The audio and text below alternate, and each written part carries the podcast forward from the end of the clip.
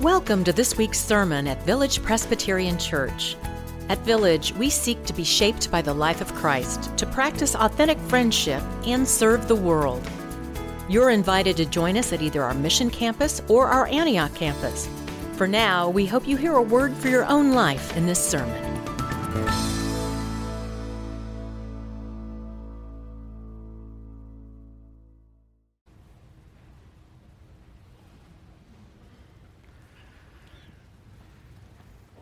Reading this morning comes from the 13th chapter of Matthew's Gospel. It's a chapter filled with parables. We'll begin reading at verse 24 and read through verse 30. As we come to these words, first join me in prayer.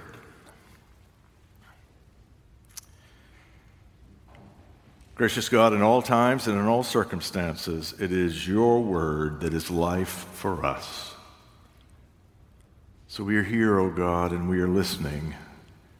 Speak to us, we pray. In the name of Christ, Amen. Listen for God's word for us. Jesus put before them another parable. The kingdom of heaven may be compared to someone who sowed good seed in his field, but while everybody was asleep, an enemy came and sowed weeds among the wheat and then went away. So when the plants came up and bore grain, then the weeds appeared as well. The slaves of the householder came and said to him, Master, did you not sow good seed in your field? Where then did these weeds come from? He answered, An enemy has done this. The slave said to him, then do you want us to go and gather them? But he replied, No, for in gathering the weeds, you will uproot the wheat along with them. Let both of them grow together until the harvest. And at harvest time, I will tell the reapers, Collect the weeds first and bind them in bundles to be burned, but gather the wheat into my barn. The grass withers and the flower fades, but the word of our God stands forever. Amen. So we ask when innocents suffer, when life is harsh, when we find ourselves in the midst of the storm, where is God in all of that? Uh, last Sunday, I suggested that I think faith actually doesn't really provide us an answer to that question, but it does provide us a response. As people of faith, we battle suffering. We, we face suffering with compassion and courage and even good cheer. Uh, oh, admittedly, we also face it with heartbreak and rage and gut wrenching sorrow. But we don't stay there. We battle because the love of God is trustworthy. As we sing, through many dangers, toils, and snares, I have already come. Tis grace has brought me safe thus far. Tis grace will lead me home. But there's more. Jesus tells this story. You till the soil, you plant the seed, you water, and you wait, and eventually there's harvest. Like all of Jesus' stories, this one is about the kingdom of heaven or God's promised day. And if I understand the text, the promise here is that in time, all that has gone wrong, God will make right. In time, God will heal all that is bruised and broken, and all that is good and beautiful and holy will be gathered up. None of it will be lost. The life of Christ bears witness that love is a tender power, it is a vulnerable strength. But the promise of the gospel is that love will win.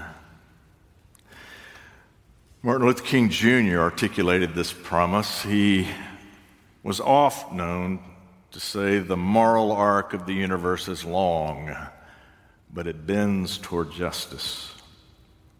That's the promise of this parable in a nutshell.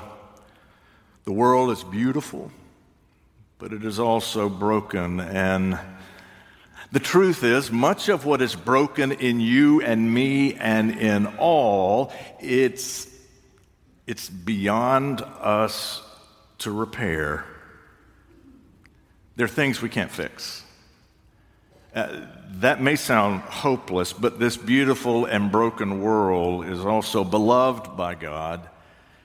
And in God's promised day, all that has gone wrong, God will make right. Love is a tender power, it is a vulnerable strength, but love will win. But before we get there, we live through the season of the weeds in the garden. You know the truth of this story. Nothing is pure. No one is pure. There are no pure deeds or motives or choices or relationships. There are always weeds in the wheat. When we recognize this truth, our first reaction is often to fix it. As they said in the story, Master, do you, do you, want us to weed the garden? We can do it, you know. We can rip out all of those bad weeds so that everything is just fine. Do you want us to make it right? Surprisingly, the response is no. You'll make it worse. I say surprisingly because often Jesus' counsel is to do just that, to do the good that is yours to do. It is to turn the other cheek, to go the second mile, to forgive 70 times seven. Discipleship is an active lifestyle, it involves a lot of doing. So it's surprising that Jesus here says, No, you better leave that to God. If you try to fix it, you're going to make it worse. Uh, there, there was an incident, I don't remember the details, it was decades ago, but my, my father in law, uh, my father in law was acting in a way that I didn't think showed complete respect to his daughter, my wife. Dads are like that sometimes. We forget that our grown children are grown and we treat them like they're still our children. And, and that what was go- that's what was going on, and I didn't like it at all. So I told him so. Um, he was not immediately receptive. But I held my ground and I said, You know, you shouldn't treat her like that. She's a grown woman. It's disrespectful. Don't treat her like a little girl. He said, I'm not. R2, am not, R2 kind of went like down from there. Carol was quiet. I didn't need her to thank me for standing up for her. I knew she felt seen and loved and appreciated. You're never going to guess what happened. She was mad at me. Can you believe it? She was mad at me. She said, Do you think I need you to repair relationships in my family? Do you think I'm not capable of doing this all on my own? Stop treating me like a little girl, she said. I said, Oh, leave those weeds alone. Some things you just can't fix. There's a prayer attributed to Reinhold Niebuhr, which has been part of many 12 step programs. It speaks the wisdom of this parable. God, grant me the serenity to accept the things I cannot change. There's wisdom there. There's also a danger there. This word should never be used to justify problems we can fix, to sidestep battles we should engage. I think I was about 10 when my dad taught me how to repair a broken window pane. Uh, we, we, we measured the pane, we went to the glass shop, we got a new pane, we came back and chipped out the old caulk, removed the broken shards of glass. We placed the new pane in the window. We recaulked it and then painted it. It was just perfect. And I would have been very proud of my newly learned skill, except for the window we replaced was not at our house, it was at the Van Arsdale's house. It was their window that was broken because somehow, somehow my baseball ended up in their living room. So I learned how to replace a window. My dad told me, You broke it, you fix it. It's a good practice with windows and cars and even more so with people. And with people, there's always repair work that has to be done. Uh, the rest of that prayer, God grant me the serenity to accept the things I cannot change, the courage to change the things I can, and the wisdom to know the difference. Many of you have reached out in the wake of the horrific shooting at Robb Elementary School on Tuesday. Uvalde it's now a name added to others Sandy Hook, Columbine, Las Vegas, Orlando, Virginia Tech, Bethesda, Charleston, Aurora, Buffalo, and Kansas City. The list is endless. Gun Violence Archive tracks mass shootings. They define a mass shooting as an incident where four or more are injured or killed. According to their records, there have been 48 mass shootings in the United States this month, seven this week. Kansas City has suffered 65 homicides so far this year, the vast majority by guns. Our response has lacked wisdom. We seem to be saying, well, there are weeds in the wheat. What can you do? There are always weeds in the wheat. There are no pure responses, no pure answers. It's hard. What can we do? But that response lacks wisdom and courage. Some people of power say they're grief stricken, and I believe them. They say they are praying, and I trust that too. But you and I know this prayer is not a practice to baptize the status quo. Prayer is the practice to inspire us to live toward God's promised day. And that is a day when our children can grow up to be neither the destroyers nor the destroyed. They were just children, a few moments away from going to the cafeteria where they'd have lunch of ham sandwiches and peach slices, someone reported. But they never made it because human beings do inhumane things. It's part of our sinful condition. Human beings do inhumane things. And because it's almost as easy to get a gun in this country as it is to make a reservation for lunch. So we're grieving, and we should. But I wonder if we should also be ashamed. Because it doesn't have to be like this. We can be better than this. No nation of honor sacrifices her own children like this. As people of faith, forever living toward God's promised day, we must do the good that is ours to do. Yes, there are problems we cannot fix. Yes, there are issues we will not solve. But there is good that is ours to do, and it matters. And for people of power and people who profit from the slaughter of innocents, it is time for them to do the good that is theirs to do. As, as Jesus taught in another parable, when your neighbor is dying in the ditch, to walk by on the other side is sinful.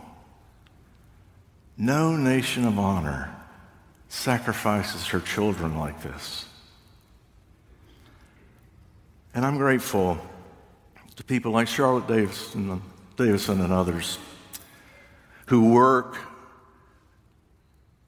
work against gun violence and work for gun safety. Every session meeting, Charlotte reads to us the names of those in our own city who have died that month by gun violence. It's never a short list.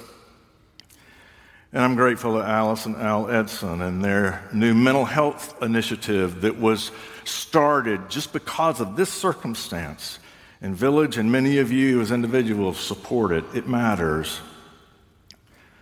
God grant us the courage to change the things we can. This parable does not bless inaction, but it does affirm that when we reach our limits, God is faithful. God is faithful. Windows can be repaired, and sometimes so can injuries among friends and even hard things in our culture. But sometimes the most faithful thing to do is to trust that God will make right that which we have failed to make right. When I was in seminary, I, I did a little internship. I was a campus minister at Clemson University. Student group, we'd meet. We'd always begin with devotion. One winter night, Lynn gave the devotion. He was the faculty advisor, the math professor. Several years before I met them, before I was there, Lynn and his wife Kay had an elementary school son, Ashley. Ashley died of leukemia. Lynn shared his story that night. I'll never forget it. He spoke of weeping through the night, of praying in that hospital room, lifting, pleading prayers to silent ceilings God, heal my son. But it didn't happen. Ashley didn't survive. And Lynn said that night, I will forever carry the scars of grief in my heart. But I want you to know that resurrection, coming back from the dead, is not just for those who have died. Somehow, God brings new life even to those who hurt so badly. Our greatest fear is that we will never die. He said, I have been to hell and back, but bit by bit, heartbeat by heartbeat, God is resurrecting me. Astonishingly, he said, I am alive again. This is the promise of the parable God is trustworthy. Sometimes there are things we cannot fix. There are wrongs we cannot make right. There are injuries we cannot mend. Jesus says, Leave it to God, for in time God will sort the weeds from the wheat, and all will be well. As we sing, through many dangers, toils, and snares, I have already come. His grace has brought me safe thus far. His grace will lead me home. Suffering has no doubt already come to you, and it will likely come again. It is not something we seek to explain, it's something we battle. It's something we battle with courage and good cheer. And when there are things we cannot make right, we leave them to God, who will be faithful. For there is a promised day toward which we are living. It is a day when justice will roll down like waters. It is a day when swords will be beaten into plowshares. It is a day when our burdens will be laid down and our griefs will be healed and our shames will be washed away. It is a day when the hungry will be fed and all people will know dignity. And it is a day when the children can grow up to be neither the destroyers nor the destroyed. Pray with me. Gracious God, we believe. Help our unbelief. In Christ's name we pray. Amen. Thank you for listening to this week's sermon at Village Presbyterian Church. Learn more about us at villagepres.org, and we invite you to join us again next week.